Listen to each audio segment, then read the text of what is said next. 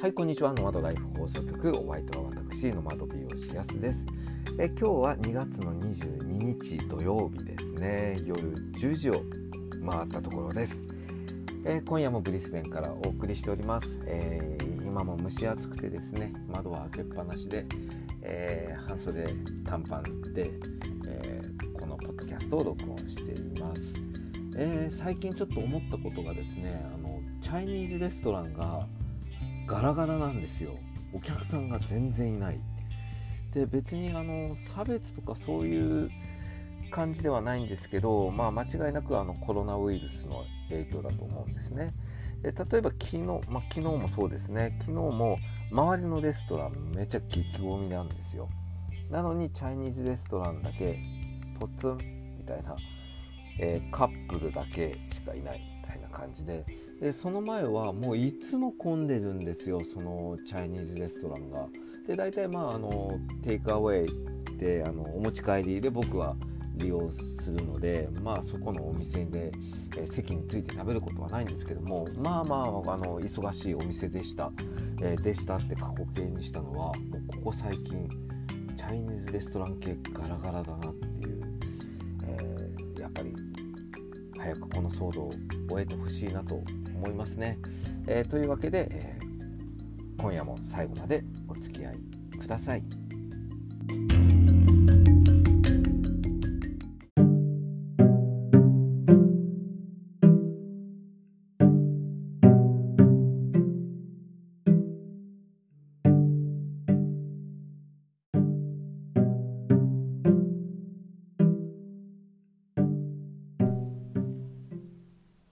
ノマドライフ放送局今夜も安がお送りしております、えー、今日のお題はですね電気を止められ電話もインターネットも止められるという話なんですけども決してこれは僕の住んでたところとか住んでるところではありません。なんと僕が働いてたところという美容室で、えー、あれ電気止められてるとかあれ今日電話なんないなとかってないですよね普通ありえないですよね。でまあ僕もオーストラリア人の美容室は、え働いたのは1件2件3件今んとこで4件経験はあるんですけどもまあ最初のビジネスビザを出してくれた、えスポンサーになってくれた、えそこのあもう僕あの移民局 G メンに捕まったという。でそこの美容院が多分最初で最後なのかなって思うんですけども、まあ、あのそこのオーナーさんの持論としてはあの請求書をデュー通りにあのデューというのは、えー、期限通りに払う必要はない。3ヶ月待て3ヶ月遅れていいっていうのが、えー、彼の持論でした。だから1月の末に請求が来た電話代とかは、えー、2月3月4月までに払えばいいんだみたいな。それが支払い全部そうなんですよ。3ヶ月全部遅らすんですよね。で、まあ、こっちってあのそういうの遅れることに対して、えー、結構利息が高いんですよね。やっぱりそういうあの3ヶ月制とかって勝手に言ってるような人たちが多いからだと思うんですけどちょっと日本じゃ考えられないですよねまあ最初はびっくりしたんですけども、まあ、だんだん慣れてきてあまた電気止められてるわぐらいの感じだったんですがまあえー、そうやって bill を bill というのは、うんと、請求書を、えー、3ヶ月遅れていいんだなんてやってると忘れるんですよ本当の3ヶ月のその締め切り日で。で overdue overdue、まあ、2回は許されても3回目は許されないので、えー、もう本当容赦なく電気止めるんですよね。まあ当たり前ですよ。して朝出勤して電気つけようと思ったらあれ？電気切れてるみたいな。でもしかしてってこっちも切れてるあっちも切れてるであまた電気止められてるよみたいな。もう初めての時は僕びっくりしましたね。開いた口が塞がらないってこういうことだなと思ったんですけど商売をやっててで 電気止められるって何それみたいな。であの電気止められたかってなるわけですよね。じゃあすぐお金払ってこいって言って、えー、ま見習いの子たちに支払いに行かすんですけどもで払い終わった瞬間電気つくっていうそのそのシステムもすごいなって思うんですよ。まあそれだけ、えー、お金払った瞬間に電気が入る電気のスイッチがオンになるというそういうシステムをわざわざお金を出して組んでるということはそれだけお客さんが多いなっていうことだと思うんですよね。まあ、例えば100万人いて、まあ、100万人ってことはないか10万人いて、えー、1人がそういうのと電気止められるっていうような感じのとこだったらそんなのお金かけてシステム作る必要はないんですけどもわざわざもう入金した瞬間に電気つくみたいなでそれが電気だけじゃなくて電話とインターネットってまああの一緒なんですよねその請求書だったり会社だったりが。なのであのもちろん滞納すると電話が通じないんですよ。でこの電話が止められるっていうのがちょっと厄介なところが、えー、例えば電気だったら朝一番で入ってきたスタッフがもう電気つけた時点であれ？ってすぐ気づくんですけど電話は気づかないんですよね。でこう仕事をしててでお昼やお昼ご飯食べた後に誰かが気づくんですよ。今日電話鳴ってなくない？みたいな。してあそう言われたら電話鳴ってないよね？みたいな。一本も電話かかってこない日なんてないよね？みたいになって。して誰かちょっと携帯でうちの店に電話かけてみて。って電話かけるとあの都合により電話止められてますみたいなメッセージがもちろん英語ですけども。メッセージが流れるんですよね。して「ボス!」みたいな感じでもう電話もインターネットもつかないって大騒ぎになるんですよ。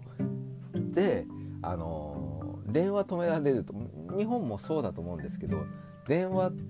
止められたところに電話をかけるとバレるんですよねあこの人電話代払ってないっていうのが分かるんですよそのアナウンスで。えー、でまあバレちゃうんでちょっと恥ずかしいんですよね電話っていうのは。あの電気だったら適当になんか停電だねぐらいに言っときゃいいんですけど、え電話はちょっと恥ずかしくってえ今日朝9時にオープンしてから4時間経つけど電話1本も鳴ってないって言ったらちょちょっと焦るわけですよ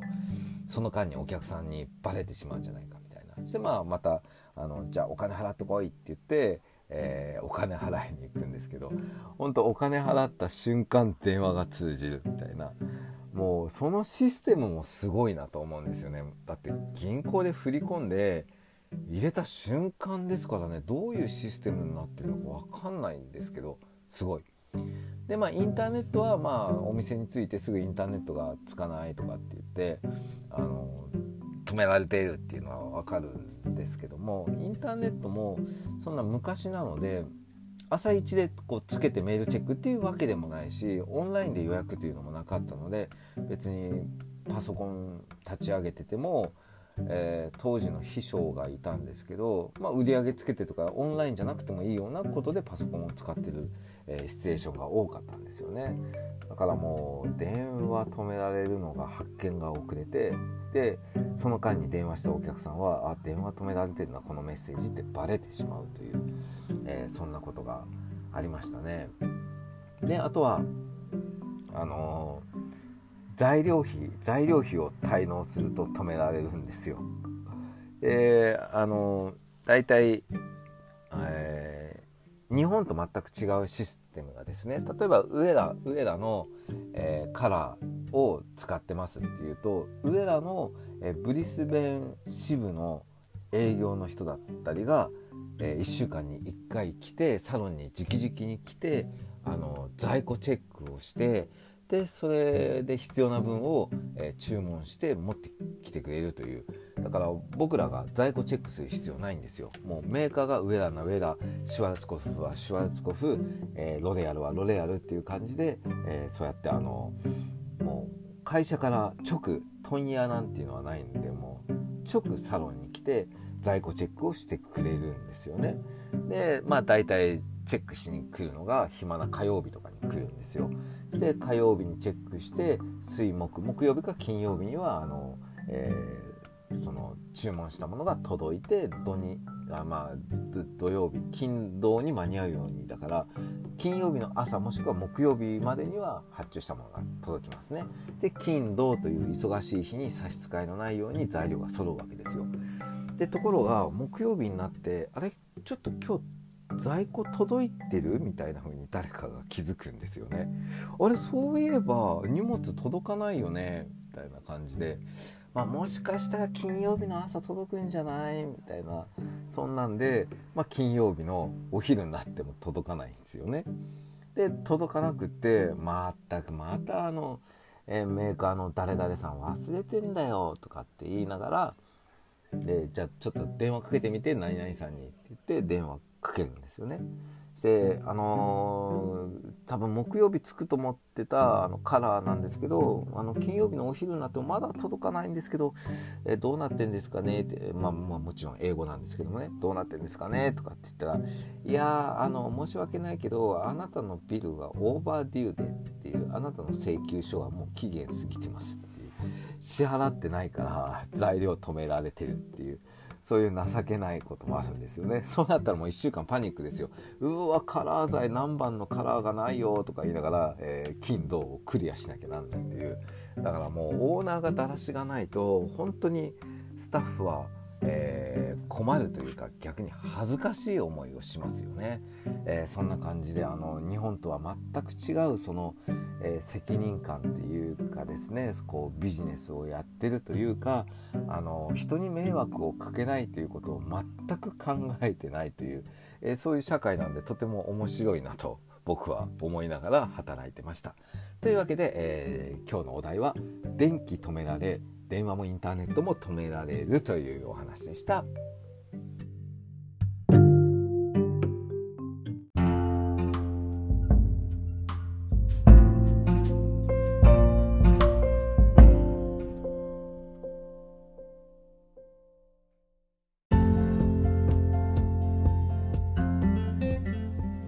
ノマドライフ放送局エンディングのお時間となりました、えー、今日で34回目が終了しましたね。だんだんこの34日連続、えー、1回目の放送の時には全く予想してなかった数字ですけども、えー、なんとかやっております。えっ、ー、と明日2月23日日曜日のブリスベンのお天気ですけども、えー、曇り時々雨ですね。降水確率は80%なので、えー、ちょっと傘をお持ちになってお出かけした方がいいかと思います、えー、最高気温は27度最低気温22度となっています。えーと、この番組では、えー、皆さんからのご質問や、えー、こんな話聞きたいとかあとはその番組のご感想ですね。こんな OG のサロン日本には絶対ねえよみたいなふざけんじゃねえよみたいな、えー、そんな、えコメントなんかも、えー、と入れてくれればありがたいなと思います。えー、まあ、Twitter のコメント欄もしくはダイレクトメールから、えー、お送りください。えー、僕の Twitter のアカウントは、えー、やすこむ au ですね YASUCOMAU となっております。えー、それでは皆さんまた明日おやすみなさい。